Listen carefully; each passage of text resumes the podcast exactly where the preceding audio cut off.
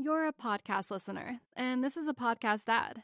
Reach great listeners like yourself with podcast advertising from Libsyn Ads. Choose from hundreds of top podcasts offering host endorsements, or run a reproduced ad like this one across thousands of shows to reach your target audience with Libsyn Ads. Go to libsynads.com now. That's L I B S Y N ads.com. This podcast contains adult themes and content that some listeners may find distressing. Listener discretion is advised. In 2004, Kesha Wizzart had been a contestant on the kids' TV show Stars in Their Eyes. The confident, bubbly 14 year old bounded onto the stage. Her mum, dad, and little brother cheered from the audience.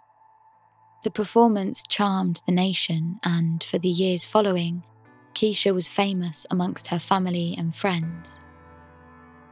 But by her 18th birthday, someone would change the lives of Kesha and her family forever. This is Red Rum, a podcast focusing on the true victims of crime. Episode 4 Beverley, Kesha, and Fred. Kesha Wizzart was born to Beverley and Fred in 1990 in Manchester. Manchester is sometimes called the Second City. It's known for its beautiful buildings, Trafford Shopping Centre, and thriving music scene. Beverley worked as a nurse at Manchester Royal Infirmary. She loved helping people, and the family home was one of kindness and understanding. Kesha spent the first few years of her life as an only child. Her friends at playgroup had little brothers and little sisters, and by the time she was three, she was desperate for a little brother or sister of her own. Beverley and Fred decided to have another child, and by the time Kesha was five, she welcomed home her little brother, Fred Jr.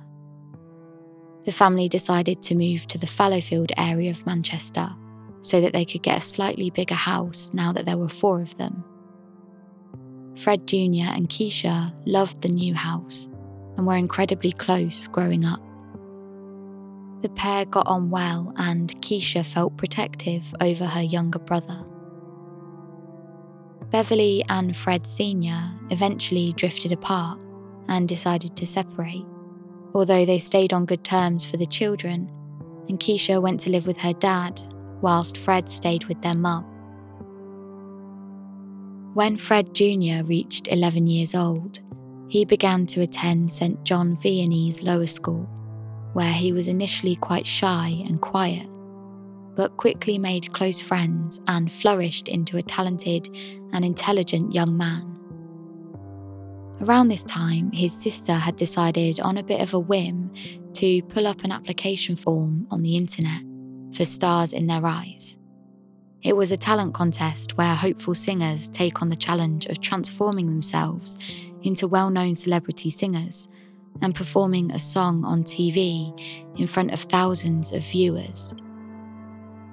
Kesha filled out the form and sent it off, not really thinking anything would come of it. But when her mum received a phone call a few weeks later saying that she had been accepted, she wasn't nervous but was extremely excited. She loved singing and she knew exactly who she was going to be. The Stars in Their Eyes episode that Kesha appears on is a beautiful example of Kesha's talent and confidence as an aspiring singer. She chats to the host Cat Deeley with ease and maturity throughout the episode. The show is set up to show the contestants' normal home life and flits between this and the live show. In the home life sections, we see a 14 year old Kesha walking through her school talking to the camera. She takes them to the school gym and we see her play netball with her friends. It then cuts to Kesha sitting at home with her friend Danica. They walk down the stairs and find Kesha's mum, Beverley, dancing on the dance mat. The bond between mother and daughter here is heartwarming. They're having fun, playing up for the camera, and it's clear that the laughter is genuine. Beverley beams proudly when the audience camera pans to her, but it's as though she doesn't even notice the camera. Her focus is on her daughter up on stage. Kesha exudes kindness and an infectious, bubbly energy and goes on to sing Toni Braxton's Unbreak My Heart. Kesha also had a CD produced of her music after she beat hundreds of music hopefuls to win a competition by local radio station Carnival FM in Manchester. In the years following Kesha's stint on TV, she studied hard for her GCSEs and then A levels. She was incredibly smart and had a bright future ahead of her. Although Kesha continued to sing, she had turned her focus towards her studies and decided that she wanted to help people by becoming a lawyer. She had applied to the University of Manchester to study law she worked hard for her A levels in English language, law, and philosophy and eagerly awaited her results. She posted on her Facebook page, quote, Hey, my exams went well, I think. Some were better than others. I'm just glad they're over now. I've been doing some serious partying since I finished last week, so everything is brill at the mo. Unquote. Just days after her last exam, Kesha decided to celebrate by taking a day trip to London with her friend. Her dad dropped Kesha and her friend off at Manchester Piccadilly train station that morning, said goodbye, and told her he'd see her later on. Just an hour or so later, Kesha called her dad to tell him that she bought him some special gummy bear sweets because she knew he was trying to stop smoking and had read somewhere that chewing these sweets could help. Kesha beamed that she bought him five packets. By the time early evening came around, Fred Sr. heard from Kesha that she wouldn't be back until late, so she'd just stay at her mum's as it was closer to the station. She said she'd see him the next day. However, a few hours later, he realised he hadn't received his usual phone call from Fred Jr. after he finished school. He got no response when he called, and when he tried Kesha, the phone went straight to voicemail. He assumed her phone had run out of battery, and perhaps Fred had forgotten to call. He wasn't worried because he knew he'd be seeing Kesha the next day, and Fred would call after school as usual.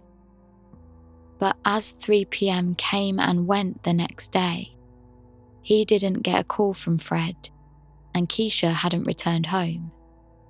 He tried calling Beverley, but again got no answer. Fred Sr. began to get worried. He made his way to Fallowfield on the other side of Manchester where Beverley lived. When he got there, his heart sank he saw police and paramedics outside of the house that was cordoned off. He ran up to a police officer who had to inform him that Beverley, Kesha, and Fred Jr. had been killed. Friends and family were in utter shock, and the community mourned the loss of such a kind and caring family. A family friend, Marcus, said that Fred used to fix his bike and that he was a nice kid. He also knew Kesha and spoke of how brilliant she was at singing. Initially, Manchester police did not identify a suspect and were unsure of a possible motive for the attack on the family. However, after conducting door to door questioning and appealing for witnesses, they soon discovered that Beverley had been in a relationship for the past year with known gang member and criminal Pierre Williams. The officers didn't believe that the murders were gang related, but they did know that they needed to speak to Pierre immediately. The officers also knew that he could be very dangerous and potentially armed. They made the unusual decision to ask the public for help. In the past few minutes, police in Manchester have named a man they want to question over the murders of a woman and her two teenage children. The man named is Pierre Williams. Police say he should not be approached. What happened next shocked police. Just hours after the news reports aired appealing for information on his whereabouts, Pierre called 999 to hand himself in under the pretense that he wanted to sort all of this out and clear his name. Police emergency. Yeah, I've been on the news today saying I'm a suspect for the murder inquiry. Should I? Pierre Williams. What the police to come and see me now so I can sort it all out. Soon after that, the police had Pierre in custody, but with no forensic evidence linking him to the crime, they had a problem. Pierre claimed that he had legitimate reasons for having been at the house on the evening of the murders, but insisted he had nothing to do with it and he didn't know anything. He said that a hooded man had come in, murdered the family, and run away. This explanation didn't sit well with the officers, and there was no further evidence to support Pierre's claim. Officers knew that they had the right person in front of them. They had an eyewitness account and a suspect in custody, but there was a problem. Pierre was linked to the Gooch Gang, a notorious Manchester based street gang. It was soon revealed that, whilst involved with the Gooch Gang, Pierre's expertise was in crime scene cleanup. Experts quickly discovered that the cleanup operation that had been undertaken at Beverley's house on Thelwall Avenue was forensically sterile. There were no fingerprints or DNA found belonging to Pierre at the crime scene. Pierre had cleaned up crime scenes many times before, and it appeared that he'd become an expert knowing what and how to clean up. Forensic experts couldn't locate any DNA evidence. One of the experts suggested they think about what Pierre would have done immediately after the murder and realised that in order to have left the scene without attracting attention to himself, he would have had to wash the blood off of his hands and body. They searched the bathroom and kitchen, but couldn't find even trace blood due to the extensive cleanup job. Experts continued to trawl the house on the lookout for anything that could connect Pierre to the murders.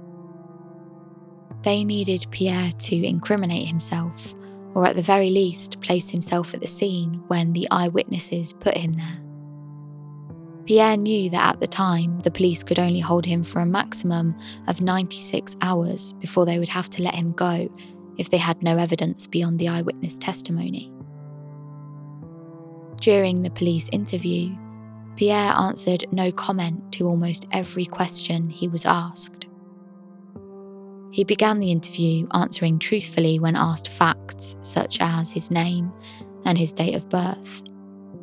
But as soon as he felt the question could lead to evidence against him, he switched his tactic to only answer by saying no comment. The police knew the pressure was on to collate some sort of solid evidence before the 96 hour mark. Detective Superintendent Ian Forster, who led the investigation, knew that without this, the reality would be that they wouldn't be able to charge Pierre and would have no choice but to let him go. The police questioned Pierre for three days when the forensic team called the detective with some news. Pierre had made a mistake. It wasn't DNA and it wasn't a fingerprint, but it was something damning. The forensic team had found a bloody shoe print. All they needed to charge Pierre was a match to his shoe. Unfortunately, the print didn't match the shoes he was wearing at the police station, but officers knew that if they raided his house, they'd likely find a match. The problem was, Pierre hadn't told police where he lived. They knew he grew up in Moss Side in Manchester and were aware of his links in previous years with Birmingham, but could find no official record of where he currently lived. After a further 10 hours of questioning, Pierre still wouldn't disclose where he lived and time was running out.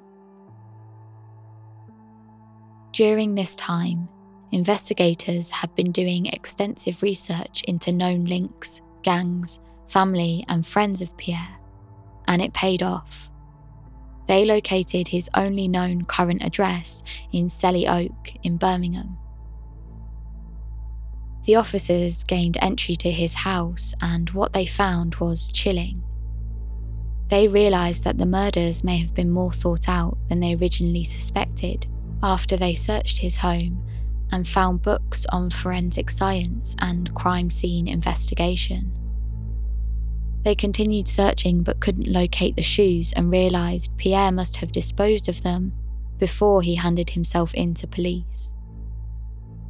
However, what Pierre didn't know was that at this time, experts were looking for a latent footprint, invisible to the naked eye, somewhere in his flat. Experts managed to do a gel lift that looked as though it may match. They rushed the print to Chorley Forensic Lab, where the police officers waited for confirmation that the print in Pierre's flat was an exact match to the bloody print found at the murder scene. The perfect match left no doubt to Pierre's guilt and came in just three hours before his scheduled release from custody. On the night of the murders, Pierre had come to Beverley's house with the intent of having sex with her. But because Kesha was coming home for the night, as well as the fact the relationship between her and Pierre had been ending, she rejected his advances and refused to let him in. Somewhere between 3:45 a.m. and 7:45 a.m., Pierre had come back to the house with the intention of having sex with Beverley whether she wanted to or not. When he arrived at the house this time, he forced his way in and, armed with a steel headed hammer, forced Beverley into her bedroom and told her that if she screamed or shouted for help, he would kill her. He then proceeded to rape her in her bedroom before striking her a number of times with the hammer, beating her so severely that by the end of the attack, her skull was completely crushed. Pierre heard the door slowly opening behind him, and as he turned around, he saw Fred Jr. peering inside to see what was happening. He made eye contact with Fred Jr. and immediately grabbed him and dragged him into Beverley's bedroom, closing the door behind him quietly. He killed 13 year old Fred with the same hammer. He covered Fred Jr.'s body with the duvet and left him lying on the floor next to Beverley's bed. Pierre then made his way toward the spare room, where he knew Kesha would be sleeping. He was covered in blood and still holding the bloody hammer. He pushed her door open to see that she was still asleep.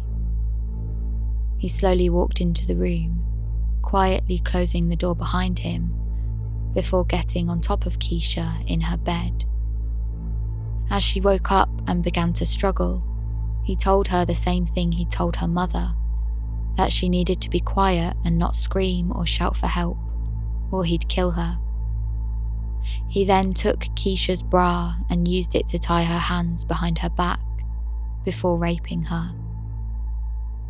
Before he left the room, he knelt on Kesha's back and used the hammer to fatally strike her. He hit her so hard that the blow actually severed her ear. Beverley had said to her sister that one day Pierre would kill her. At the time, Beverley's sister thought that although it was a bit of an odd joke to make, it was still just a joke. She hoped that because Beverley and Pierre's relationship had been very on and off since they started dating, Pierre would soon be out of their lives for good. Pierre had a history of domestic and sexual violence he had previously been charged with rape and had criminal convictions throughout his life. When he was a teenager, Pierre was part of the most notorious gang in Manchester, the Gooch Gang. They were based in the neighbourhoods of South Manchester and recruited most of their members from the west side of Alexandra Park Estate in Moss Side around Gooch Close, hence the name.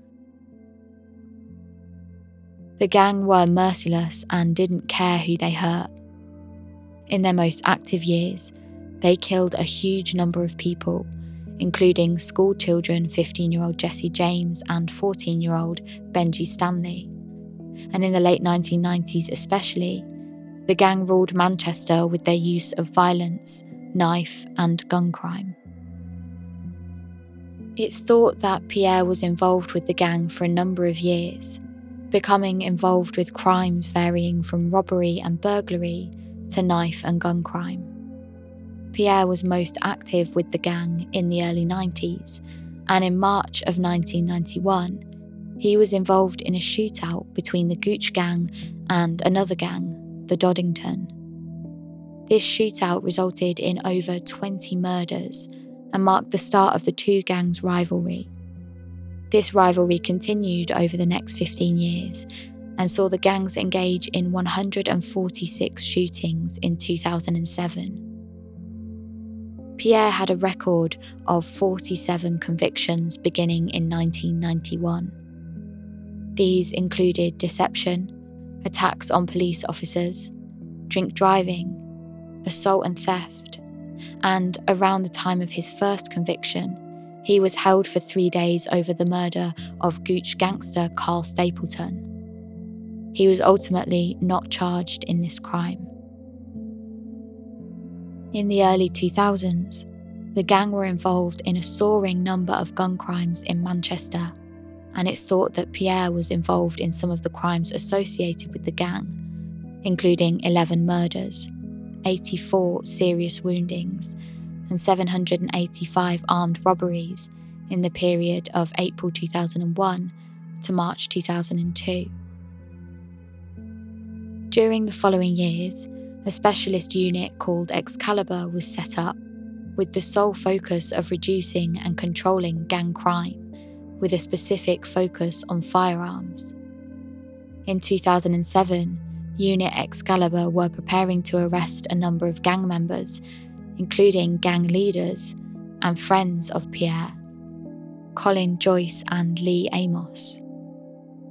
The level of violence Pierre witnessed and took part in over the 16 years following his initiation into the gang and leading up to the murders is unknown. But it is thought that in 2005, he was involved in a sexual assault of a girlfriend or sister of a fellow gang member and was forced to leave the Gooch gang.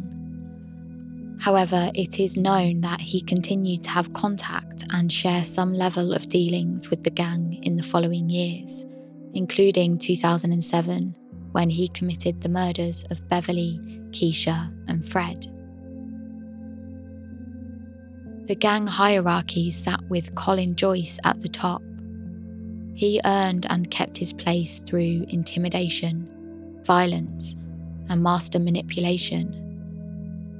It's thought that Pierre was close to Colin, and this is where he learned and tried out his manipulation techniques. The gang were known to cut their jeans pockets and adapt them so that they could secretly fit guns.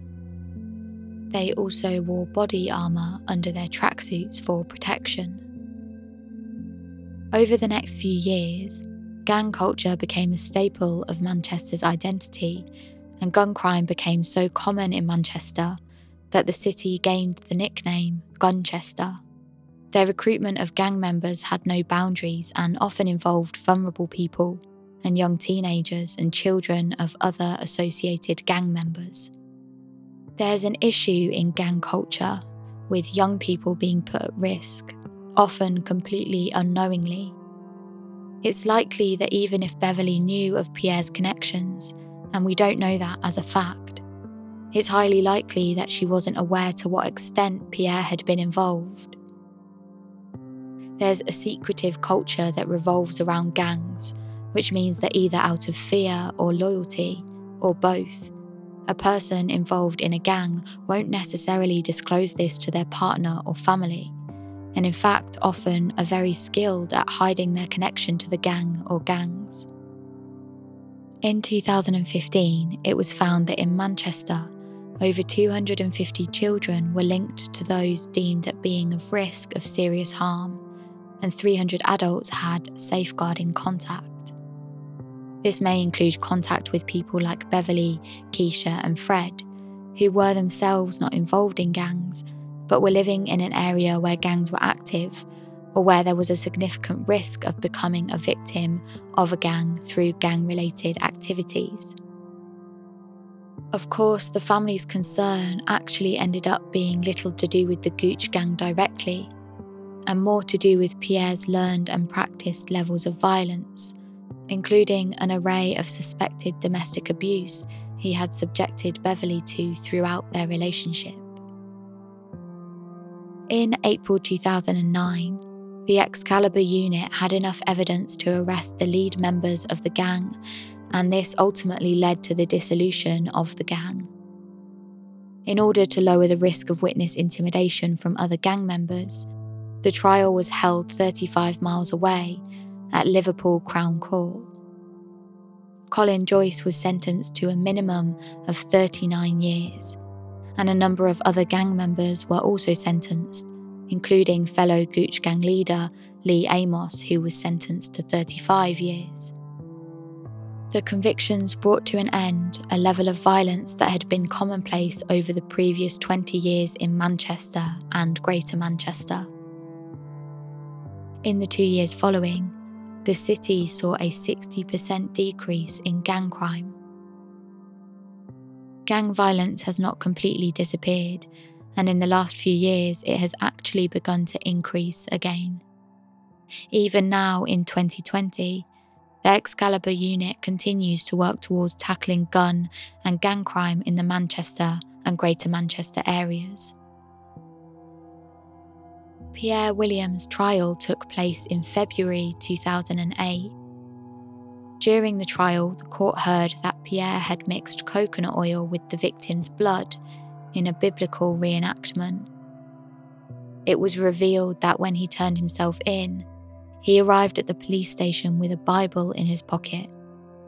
The Bible had several passages about special oil underlined.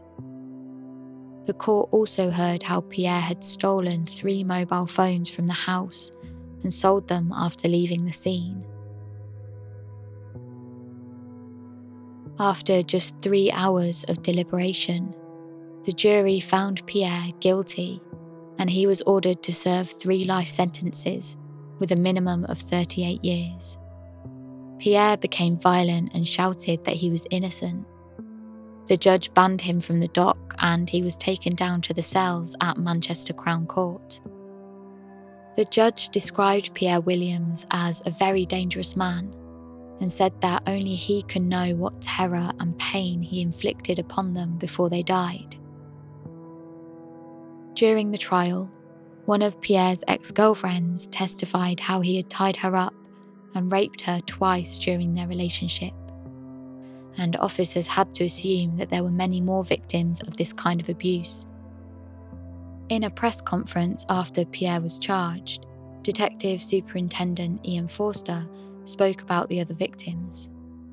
What I am concerned about at the moment is I suspect other women may have suffered at his hands. If that is the case, I would ask them to come forward and speak to us. They will be speaking to people who want to hear what they say and who will listen to them with compassion. If you are struggling with the consequences of what he's done to you, please come forward. We'll do everything we can to help you. We can forward you to some counselling and hope you get through the ordeal. At 10:30 a.m. on the 10th of August 2007, the funeral for Beverley, Kesha and Fred was held at the Catholic Church on Oxford Road in Manchester.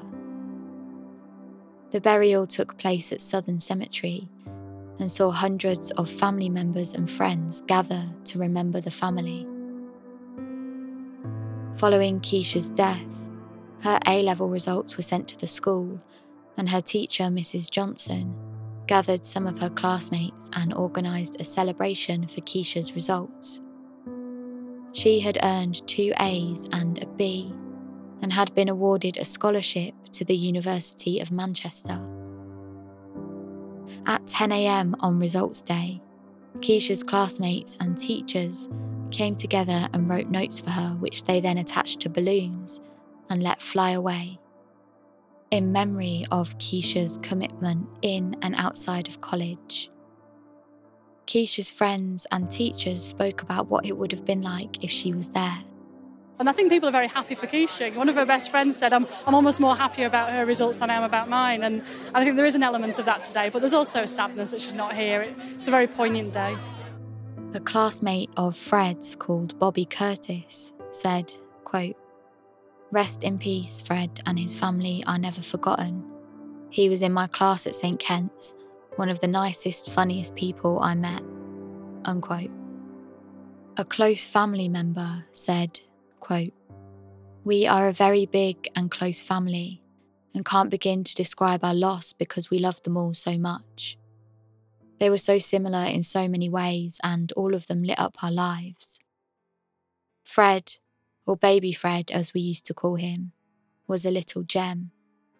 He loved being a kid, just a proper, typical little boy who loved Manchester United. He didn't have a care in the world. Unquote. Kesha's dad, Fred Sr., said, quote, Kesha was my first child she set the course of my life. She was a typical teenager. She had so much depth to her. She could be loud, fun, loving, sporty, but she was also caring, a good listener, and in many ways, my soulmate.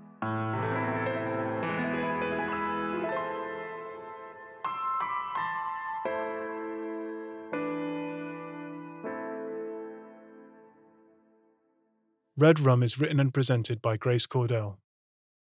It's produced by Russ Clark and Grace Cordell. Sound design by Russ Clark with additional music by Benjamin James.